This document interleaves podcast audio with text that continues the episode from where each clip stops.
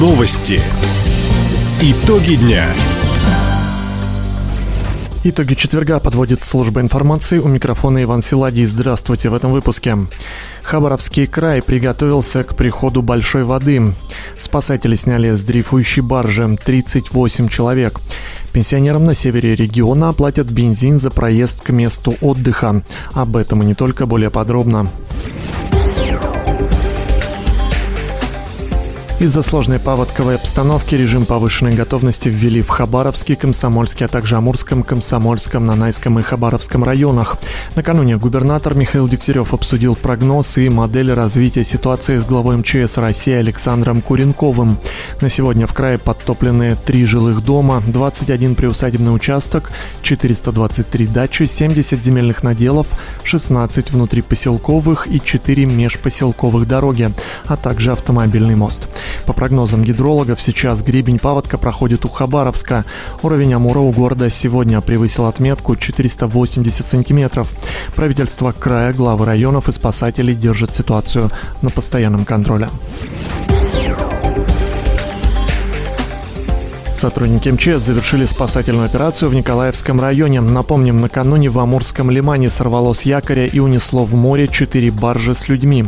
С дрейфующего судна рыбаков снял вертолет МЧС России, говорит руководитель пресс-службы регионального управления ведомства Екатерина Потворова. Вертолет МЧС России выполнил три вылета. С помощью спускового устройства спасатели подняли на борт и доставили на берег 38 человек. В их числе мужчина, который получил травмы. Его передали бригаде скорой помощи для оказания оказания необходимой медицинской помощи в дальнейшем. 16 членов экипажа остаются на барже для обеспечения ее буксировки в порт Николаевск-на-Амуре.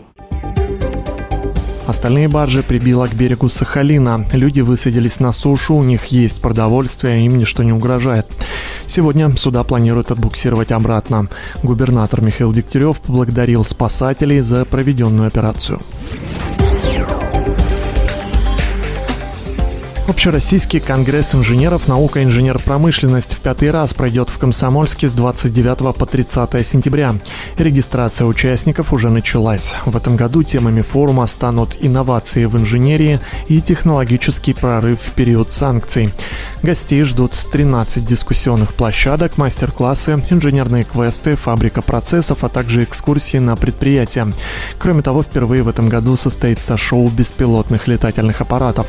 Участниками Участниками Конгресса станут представители федеральных министерств и ведомств, научного и бизнес-сообществ, инноваторы, молодые предприниматели и крупнейшие работодатели региона. Всего около 700 человек.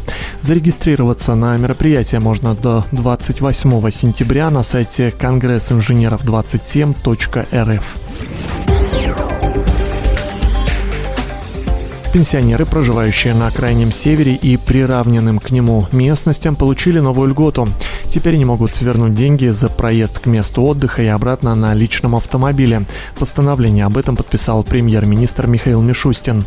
Ранее компенсация полагалась за путешествие самолетом, поездом, автобусом, речными и морскими судами. Для назначения выплаты необходимо подать заявление в пенсионный фонд и предоставить документы на машину и чеки на оплату топлива. Льготы могут воспользоваться пользоваться жители 12 районов края, а также Комсомольска и Амурска. Напомним, компенсацию за проезд к месту отдыха и обратно пенсионеры, проживающие на крайнем севере и приравненным к нему местностям, могут получить раз в два года. Несколько аварийных домов расселят в Хабаровске в ближайшие два года. Накануне Департамент архитектуры, строительства и землепользования заключил контракт с компанией Шантье Development о комплексной застройке в центре города. По условиям договора подрядчик обязуется расселить многоквартирные дома по адресам Нагишкина 5 и Карла Маркса 51. Кроме того, на этой неделе компания специализированный застройщик Дарс Хабаровск выиграла аукцион по застройке пустыря в районе улиц Малиновского Рокоссовского.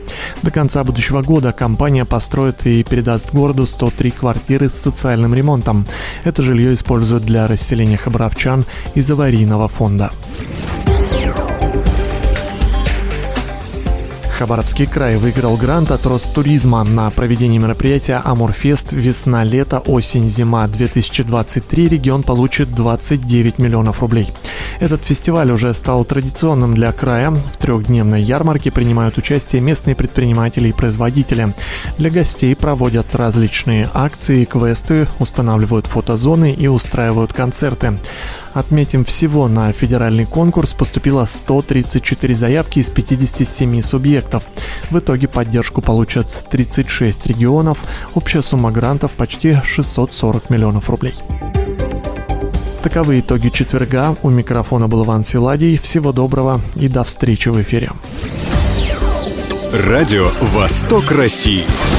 Телефон службы новостей 420282.